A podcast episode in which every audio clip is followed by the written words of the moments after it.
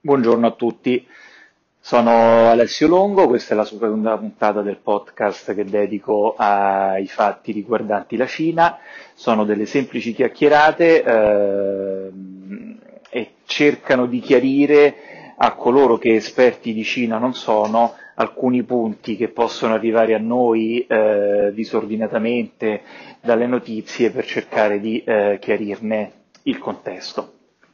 Quindi nel momento in cui sto registrando questo podcast sicuramente molti di voi vedranno alle notizie ciò che riguarda le celebrazioni per il Capodanno cinese. Come è noto, il Capodanno cinese fa riferimento al eh, calendario lunisolare, quindi il ciclo delle fasi lunari è di circa 29 giorni. Questo vuol dire che eh, di anno in anno il capodanno cinese si trova in una data differente rispetto a quello che sarebbe il capodanno invece del calendario gregoriano, indicativamente questa data cade sempre fra il 21 gennaio e il 20 febbraio, indicativamente. Quindi gli anni del calendario lunare hanno molti meno giorni, circa una decina in meno rispetto al calendario solare eh, e di conseguenza ogni tanto c'è un anno bisestile che lo può riportare nella lunghezza a avvicinarsi a quello gregoriano e questo è il motivo per cui la data poi viene, comunque viene sempre a ritornare fra il, 10, eh, il, il 21 gennaio e il 20 febbraio. In particolare nella tradizione cinese, tradizionalmente i festeggiamenti di questa, che è la più grande festività della tradizione cinese, quindi dentro di questa trovate sia quello che per noi è il Natale che quello che per noi è il Capodanno, per intenderci, e tradizionalmente le festività dovrebbero durare circa un paio di settimane, dal cosiddetto Chuxi, cioè dalla veglia prima del Capodanno fino alla festa delle lanterne. Eh, come sapete ogni anno eh, corrisponde ad uno dei dodici animali del, dello zodiaco cinese e eh, tradizionalmente gli anni eh, non venivano calcolati secondo una numerazione tendenzialmente infinita, come facciamo noi, e eh, venivano invece calcolati secondo un ciclo di eh, 60 anni. Adesso la cosa è interessante perché anche culturalmente è evidente la differenza, no? Cioè, il vivere in un anno che è unico, che sta andando verso un, una numerazione infinita, che nasce da un evento specifico rivoluzionario, quello della nascita di Cristo, che per noi vuole anche dire eh, affondare le radici del nostro calcolo del tempo nell'epoca romano-cristiana, quindi nell'anno zero noi troviamo sia Cristo che i romani, che i greci, eh, diciamo nella nostra nella nostra consapevolezza storica ed un continuo fluire verso un progresso. Quindi l'anno è soltanto il nostro, solo noi in questo momento stiamo vivendo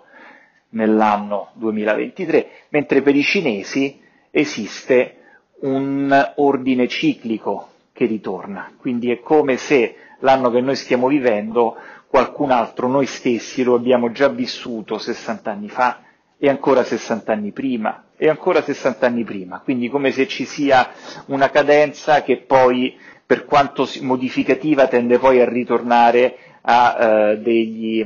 ad, una, ad, una, griglia prestabilita. Perché 60 anni? Perché i cinesi intravedono le basi nei cosiddetti eh, 10 tronchi celesti e nei 12 rami terrestri, adesso non andiamo troppo ad approfondire che cosa essi vogliono dire, chiaramente sono degli elementi che tendono a legare l'uomo allo spazio-tempo intorno a sé, quindi al movimento degli astri e al, eh, ai movimenti nella Terra. Nella medicina tradizionale cinese poi sono, sono degli elementi che esistono proprio all'interno dell'uomo.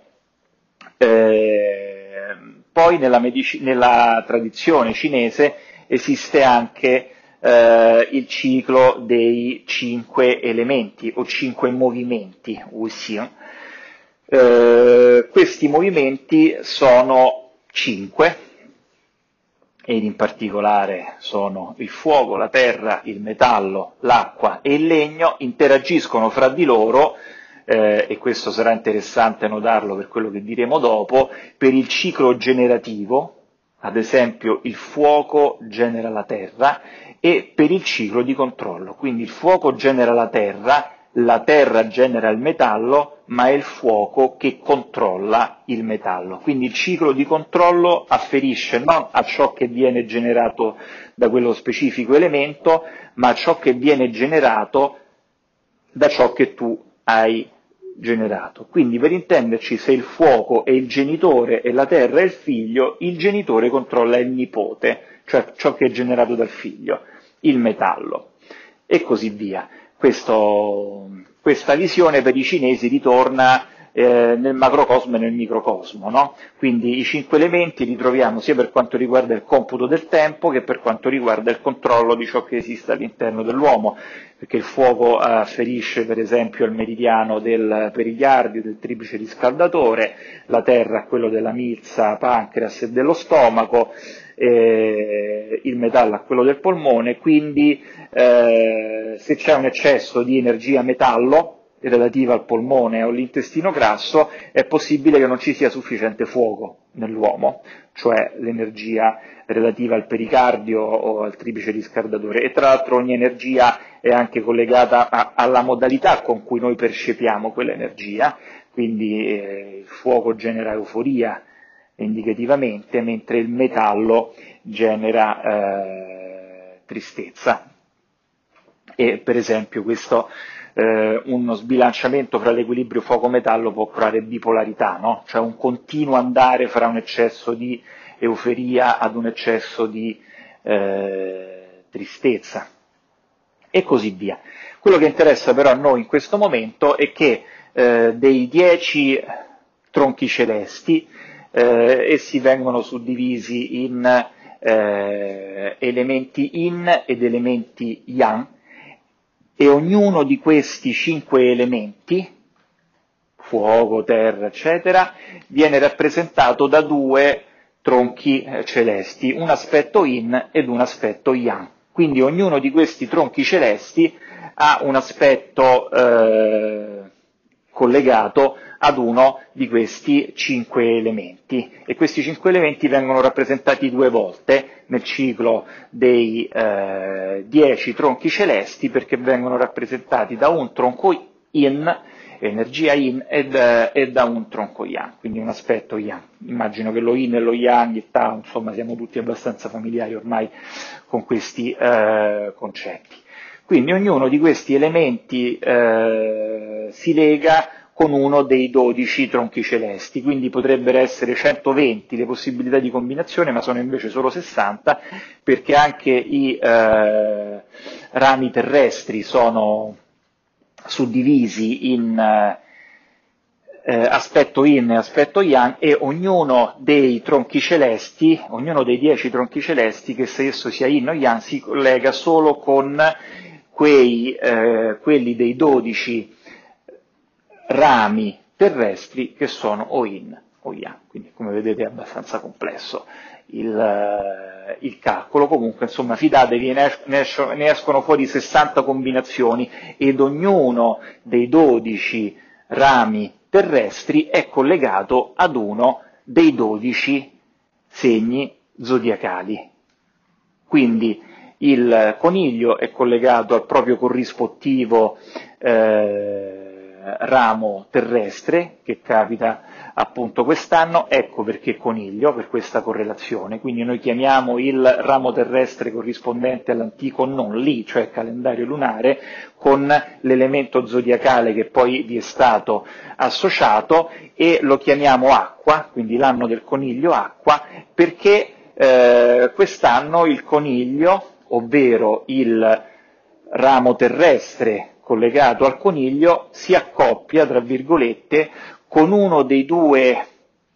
elementi che eh, è rappresentato dal, dai, dai, dai dieci rami celesti, collegato all'elemento acqua e adesso sarà o un elemento yin o un elemento yang, perché sono due, in questo caso il momento in cui sto parlando non ricordo quale di questi eh, due elementi caratterizza il, eh, il segno zodiacale. Quindi questo conteggio non va confuso con il fatto che ognuno dei segni zodiacali è poi a sua volta eh, ha poi a sua volta un rapporto prestabilito con i cinque elementi, che cosa che non è eh, calcolata nel computo in cui eh, stiamo dicendo. Adesso chiaramente non, non, ha importanza che voi ricordiate tutto questo ragionamento, è interessante secondo me eh, uno fare riferimento al fatto che i cinesi calcolavano il tempo secondo un sistema che collegava se stessi allo spazio-tempo che stavano vivendo a eh, tutto ciò che li circondava nel cielo e nella terra, quindi non si vedevano come qualcosa di distaccato eh, da questo e che questo collegamento fosse ciclico, cioè si sta vivendo lo stesso anno che si è vissuto 60 anni fa e che qualcun altro vivrà eh, dopo ulteriori 60 anni. Poi in epoca imperiale per non confondersi di che anno si stava parlando, no? ci si metteva accanto il nome dell'imperatore, quindi raramente l'imperatore riusciva a regnare più di 60 anni, adesso non so che cosa succedesse, se è mai successo che qualcuno, a qualche imperatore ha regnato più di 60 anni, ma in linea di massima il problema non si poneva, perché ognuno di, questi,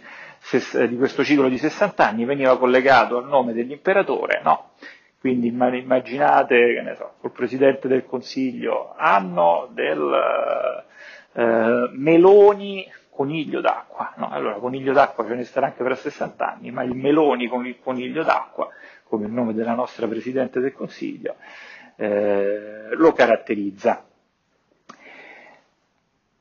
Eh, adesso che cosa succede? Quello che è interessante notare, secondo me,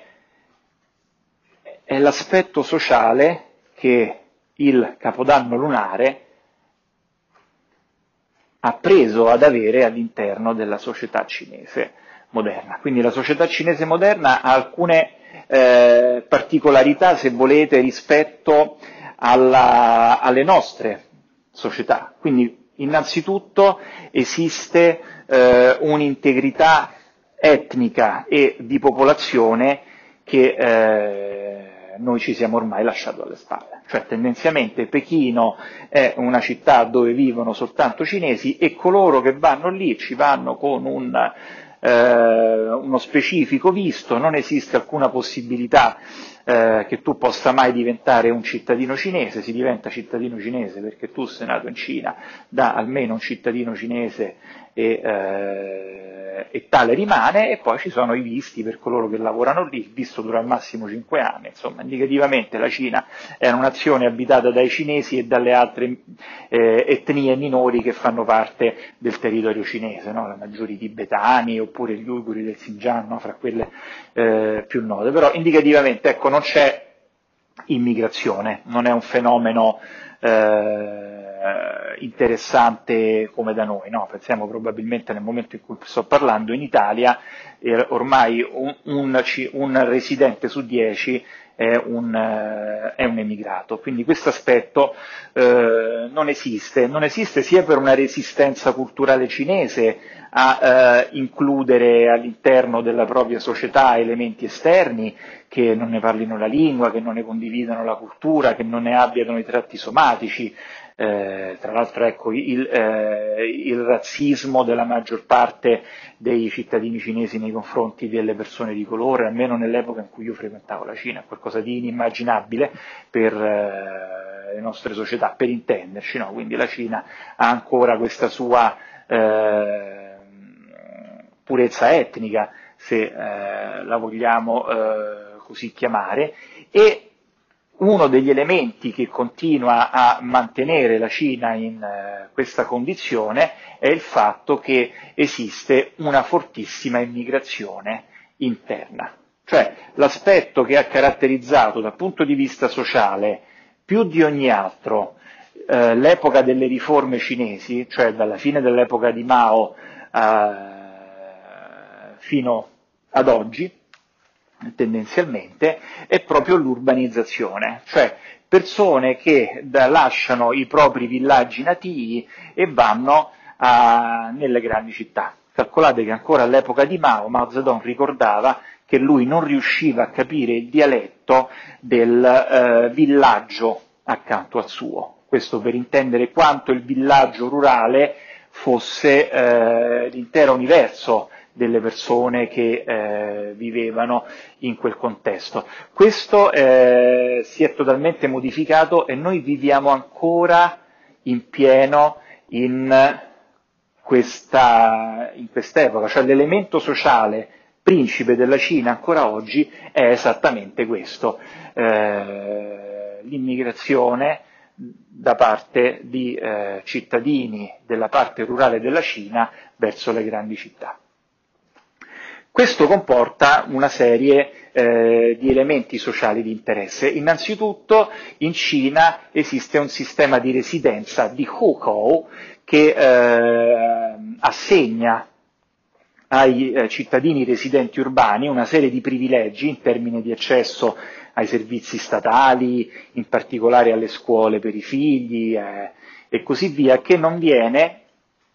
eh, accordato ai cittadini che vengono, ai cittadini cinesi che non sono però cittadini di quella città. Eh, in un certo senso si vuole eh, mantenere queste persone distanti dalla città e le si vuole in città soltanto per lavorare ma non per farne parte. E, una delle immagini che era più eh,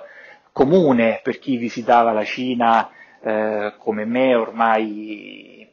eh, una quindicina di anni fa, ma qualcuno mi ha detto che le cose non sono troppo cambiate, era l'immagine di eh, questi immigrati urbani che eh, sedevano sui propri talloni con accanto dei sacchi, neanche delle borse, fuori dalle principali stazioni di Pechino. Ecco, proprio arrivati con il classico fagotto, qualcuno aveva già qualche contatto, qualcuno non aveva assolutamente nulla, stava lì soltanto, soltanto cercando fortuna, magari nutrendo con la propria manopold'opera la continua richiesta eh, da parte degli enormi cantieri urbani che hanno segnato probabilmente il 30% del prodotto interno lordo della crescita cinese e, e, come avete sentito, questo magari potrà essere oggetto di uno podcast a parte, esiste in questo momento in Cina una crisi gravissima del settore edile che ne mette in eh, pericolo la continua crescita economica. E quindi l'esistenza di questo Hukou ha tendenzialmente diviso la Cina in due principali categorie di cittadini. Chiaramente il limite fra, due, eh, fra le due categorie tende a sfumare, ma indicativamente c'è il cittadino urbano, quello che è nato a Pechino, a Shanghai, che magari ha avuto la fortuna di avere un appartamento in una di queste città no? e quindi è diventato addirittura ricco. Quindi qualcuno che aveva un appartamento all'interno del secondo anello autostradale della città di Pechino è una persona arrivata, no? C'era un amico cinese che mi diceva io non ho problemi a sposarmi perché ho un appartamento nel secondo anello di Pechino, no? Interessante quindi anche come ancora oggi in Cina il maschio che si voglia sposare si debba presentare un po' con qualcosa, no? devi essere un po' arrivato, cosa che eh, da noi è sempre stata fino all'altro ieri, tra l'altro, quindi non può neanche troppo essere considerato come un elemento di eh, distanza culturale. E, e questo comporta appunto che ci sia una difficoltà da parte dei genitori a portare appresso i figli quando vanno a fare queste esperienze. Innanzitutto anche perché non è affatto detto che i genitori vadano entrambi insieme emigrando in una determinata città. No? Può essere magari che va il maschio da una parte e la donna eh, dall'altra. Quindi eh, questo elemento è l'elemento che poi genera un secondo aspetto, cioè la crisi demografica che la Cina sta vivendo oggi, senza tra l'altro, come abbiamo detto, essere pronta a, eh, eh, attutire questo impatto con un'immigrazione esterna che onestamente non vedo eh, avvenire in Cina in eh, termini statisticamente interessanti. Quindi queste due eh, popolazioni, l'una una popolazione ormai già arrivata, urbana, che non vuole avere intorno a sé troppa popolazione immigrata, esattamente come accade da noi, è una popolazione immigrata molto umile, devo dire, non abituata ad avere richieste di carattere politico o sociale, abituata ad essere emarginata, che si accontenta di andare a eh, lavorare nelle grandi città. E qual è il rapporto quindi di questa realtà con il Capodanno cinese? Il Capodanno cinese è il momento annuale emozionale in cui si va a eh, sottolineare questa suddivisione della società cinese. È l'anno in cui tutti questi emigranti ritornano, spesso una volta l'anno, nel proprio villaggio natale. Quindi quella volta l'anno tu ti ricordi chi sei, perché chiaramente hai perso totalmente la tua identità all'interno eh, di queste grandi città dove non conosci nessuno, eh, dove eh, è facile immaginare che tu eh, subisca ogni sorta eh, di abuso da parte del datore di lavoro e eh, così via. E, e quindi è l'anno in cui si ritorna al villaggio dove è probabile che tu abbia lasciato i tuoi figli e che i tuoi figli ormai quasi non ti riconoscano, perché tu ritorni a casa una settimana l'anno se va bene. E, questo elemento è un elemento tradizionale della cultura cinese. Vi ricordate quello che vi ho detto prima nei cinque elementi? che l'elemento che genera non è l'elemento che controlla, questo perché nella tradizione cinese il padre genera il figlio, ma poi il figlio viene, viene lasciato alle cure dei nonni, il, il ciclo di controllo, no? Il fuoco genera la terra, la terra genera il metallo, ma è il fuoco che controlla il metallo e così via. Quindi questa cosa ha completamente senso nella eh, cultura cinese. Certo non c'era l'epoca dei treni, il treno è eh, il protagonista di questo, del Capodanno cinese, si acquistano biglietti giorni e giorni prima per potersene assicurare uno. E oggi le cose sono abbastanza organizzate, ma succedeva che magari non si trovava un biglietto per, propria, eh, per il proprio villaggio natale, allora bisognava trovare un qualunque altro modo per poter tornare eh, nella propria città natale perché, ripeto, c'era soltanto quell'occasione poi non ci sono altre feste lunghe durante il calendario cinese in cui uno può tornare e incontrarsi con tutti. E, ed è spesso anche un elemento di riflessione, cioè se l'azienda eh, non ti tratta sufficientemente bene, tu puoi scegliere di, di non ritornare a lavorare in quella stessa azienda e in quella eh, particolare città. Quindi spesso che cosa fa l'azienda? Cerca di non pagarti proprio tutto quello che dovrebbe prima del capodanno lunare per premere un tuo ritorno all'azienda stessa. Quindi io ho, fra le esperienze che ho avuto in passato, c'è stata anche quella di lavorare alla direzione delle risorse umane in eh, Cina, chiaramente insomma io non, non, facevo nulla di tutto ciò, però ecco questo era un po' l'ambiente che vedevo intorno a me e infatti se si vuole far lavorare eh, la persona durante le vacanze lunari eh, la si deve pagare tre volte tanto, questa non è una scelta dell'azienda, questa è proprio la legge eh, del lavoro cinese. Ad ogni modo, eh, queste persone in questo particolare momento si trovano in una difficoltà aggiuntiva perché eh, alcune aziende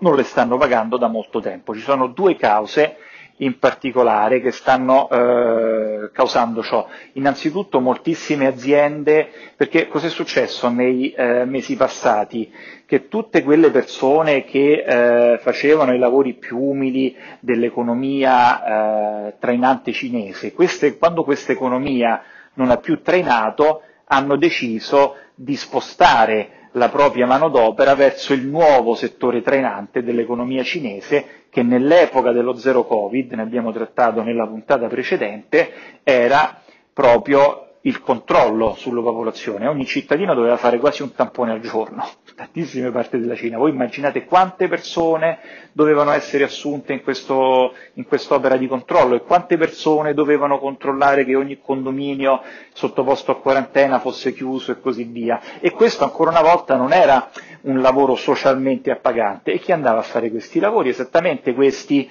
eh, lavoratori migranti chiuse le fabbriche a causa dello zero Covid, spostavano la propria eh, manodopera in eh, questa opera di controllo sanitario e come voi sapete molto velocemente quest'opera di, di controllo sanitario è venuta meno. Tra l'altro quest'opera di controllo sanitario ha pesato tantissimo sulle casse dei eh, governi locali perché il governo centrale ha attribuito questo compito ai governi locali senza poi andare a vedere quali fossero effettivamente le loro risorse, proprio nel momento in cui questi governi locali spesso avevano già difficoltà finanziarie in quanto una delle principali entrate di questi governi locali era la l'attribuzione di terre pubbliche per la costruzione di nuovi progetti edili e la crisi del mercato edilizio eh, cinese, ne parleremo eventualmente più nel dettaglio in un altro podcast, ha fatto sì che questa principale entrata dei governi locali venisse meno. Quindi i, eh, le aziende contrattate da questi governi locali non vengono pagate dai governi locali stessi e le conseguenze queste aziende non pagano i eh, lavoratori migranti e non c'è colpo più forte che tu possa dare ad un lavoratore migrante che rimandarlo a casa nel capodanno cinese senza avergli pagato magari gli ultimi tre mesi. Cioè persone che a stento possono comprarsi il biglietto del treno e che ritornano a casa eh, senza uno yuan praticamente. Questo ha comportato delle eh, dimostrazioni in molti luoghi della, della Cina attualmente, proprio in questi giorni. Tra l'altro calcolate che noi delle proteste in Cina non sappiamo praticamente nulla, ce ne sono migliaia ogni anno, migliaia. Chiaramente arriva a noi soltanto quello che riesce a trapelare, eh, arriva a noi se c'è magari qualche occidentale o giornalista occidentale che casualmente si trova da quelle parti, chiaramente, cosa immaginate quanto è grande il territorio cinese, estremamente improbabile, soprattutto adesso che tutti gli occidentali, compresi i giornalisti, hanno lasciato eh, la Cina durante l'epoca dello zero Covid. E se eh, qualche video riesce a eh, passare le maglie della censura, cosa estremamente difficile perché ormai tutte le piattaforme tecnologiche cinesi hanno eh, delle capacità di censura molto elevate, quindi è molto difficile far arrivare questi messaggi fuori dalla Cina. Ma noi sappiamo per certo che eh, vi sono tantissime proteste in Cina, soprattutto da parte appunto dei eh, lavoratori. Sembra che il partito tema molto meno le proteste di questa parte eh, della popolazione, dei lavoratori migranti, che sono un po' dei figli minori di, eh, di questa società e tema molto di più invece quando queste proteste cominciano ad essere messe in atto dalla popolazione urbana, dagli studenti e così via, come abbiamo visto dalle proteste contro lo zero Covid che sono avvenute nei eh, mesi scorsi e che sono state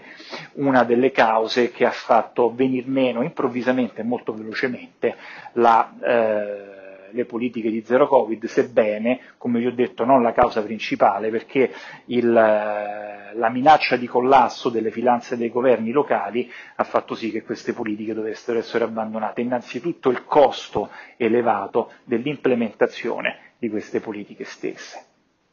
E quindi, eh,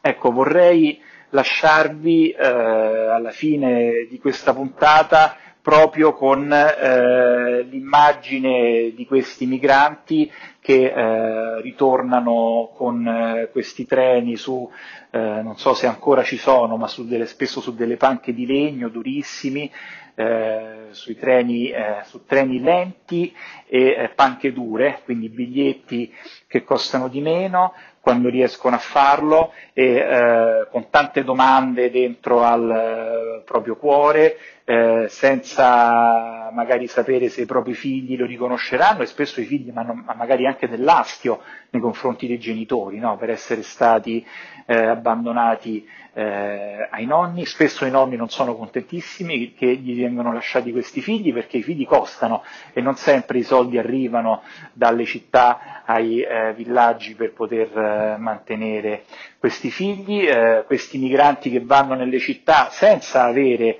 i diritti del cittadino cinese che vive in quella città, quindi voi immaginate che so, io vivo a Roma e eh, viene da me a lavorare una persona dalla Calabria e improvvisamente quella persona dalla Calabria non può come me mandare il figlio alla scuola del mio quartiere, eh, non può assolutamente permettersi la casa dove vivo io, proprio per niente, dovrà vivere in un dormitorio e, e così via, no? cioè, sarebbe una situazione assurda, è quello invece che costituisce la realtà cinese, chiaramente tutto ciò dal punto di vista del partito comunque eh, rappresenta una crescita,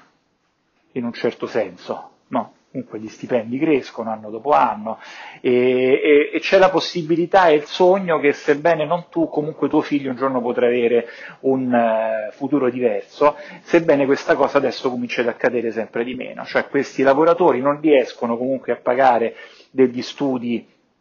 di qualità ai figli, non riescono a seguirli e i figli finiscono per fare esattamente quello che fanno i genitori e questo è il colpo eh, di grazia, se volete, per le speranze di eh, questa popolazione eh, umile e eh, disperata che è sempre pronta comunque ad la, a dare la propria fiducia al partito, che vede come eh, quasi come un genitore che si prende cura dei eh, diritti eh, e delle aspettative, ma quando poi invece cominciano a parlare non del partito ma delle condizioni di lavoro, di quanto guadagnano, sono estremamente scontente. Tra l'altro eh, è estremamente difficile in Cina far valere i propri diritti, cioè si può essere arrestati tranquillamente perché eh, si sa che a livello di contea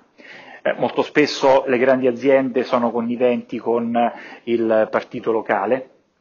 e quindi non c'è nessuna aspettativa che il partito locale vada a prendere delle decisioni contro l'imprenditore, no? anche perché magari l'imprenditore va lì e dice guarda tu partito locale, eh, tu governo locale non mi stai pagando da quattro mesi e io sono quattro mesi, io non pago i miei dipendenti, come la vogliamo mettere? E, e, quindi quando il lavoratore va a fare denuncia, se così vogliamo, all'ufficio corrispondente del, del governo di Contea, magari non trova soddisfazione, allora cosa fa? Scala la propria richiesta e va a fare denuncia a livello di città o a livello di provincia addirittura. No? Ecco, fare questo porta subito all'arresto da parte del governo locale del cittadino. Quindi il cittadino, eh, il lavoratore, non ha nella realtà nessun tipo di mezzo reale per far valere i, eh, propri diritti. Da qui le proteste e una cosa che vorrei porre alla vostra attenzione è che quando vedete queste proteste, cioè in Cina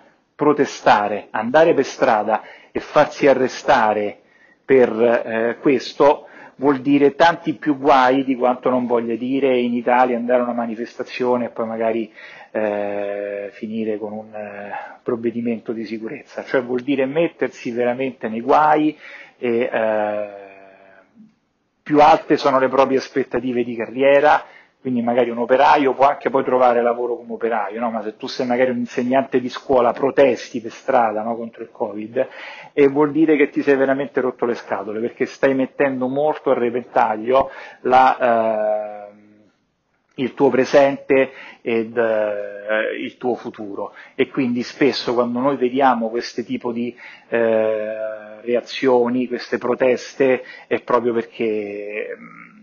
non esiste alcun'altra possibilità se non quello, cioè sono, si sentono veramente probabilmente come dei topi eh, stretti in un angolo. E, mm, per chiudere adesso con un eh, elemento di eh,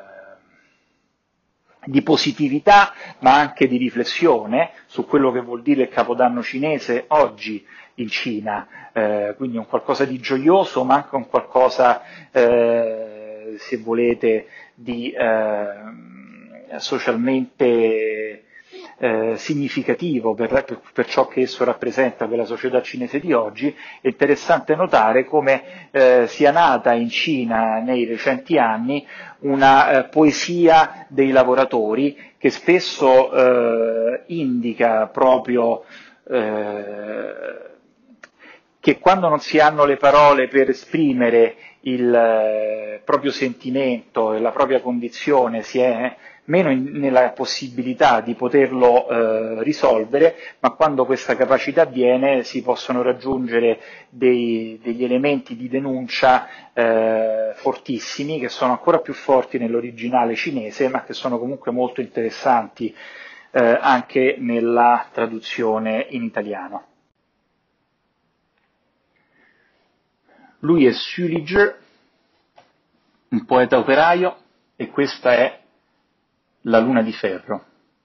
Ho ingoiato una luna di ferro, la chiamano vite, ho ingoiato acque di scarico industriali, moduli per la disoccupazione, la nostra giovinezza più infima delle macchine perisce anzitempo. Ho ingoiato la frenesia del lavoro, ingoiato povertà e indigenza, ho ingoiato ponti pedonali, ingoiato vita cosparsa di ruggine, altro non posso più ingoiare. Tutto quel che ho ingoiato risale ora per la gola, e sparge sul suolo patrio una poesia di vergogna. Alla prossima!